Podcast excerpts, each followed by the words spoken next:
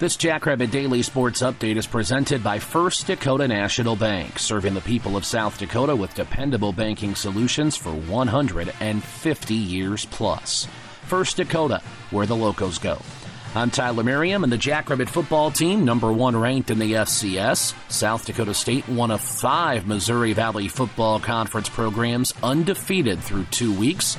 We'll look ahead to what's coming up on Saturday for the Valley and give you a brief update on what else has happened already involving teams from the league following a word from First Dakota National Bank. They say the best way to learn is by doing. Until First Dakota and SDSU launched the experiential learning based e trading lab, it was a lot harder for students to learn the ins and outs of investments and trading firsthand. At First Dakota, we have a vested interest in making sure our state produces the best financial professionals around. So, like countless South Dakotans before us, we took it upon ourselves to help make it happen. This is Nate Franzen, President of Ag Banking at First Dakota. Every thriving operation, timeless institution, and game changing innovation, like First Dakota's e trading lab, was started somewhere by someone who had a dream and the passion to make it happen first. So, what will be your South Dakota first? Give a First Dakota Ag Banker a call today. Member FDIC. Five undefeateds through two weeks of FCS competition. Illinois State, the only team who has won a league game as the Redbirds went on the road and took care of Western Illinois this past Saturday. North Dakota is 2 and 0 outside of the league, as is North Dakota State.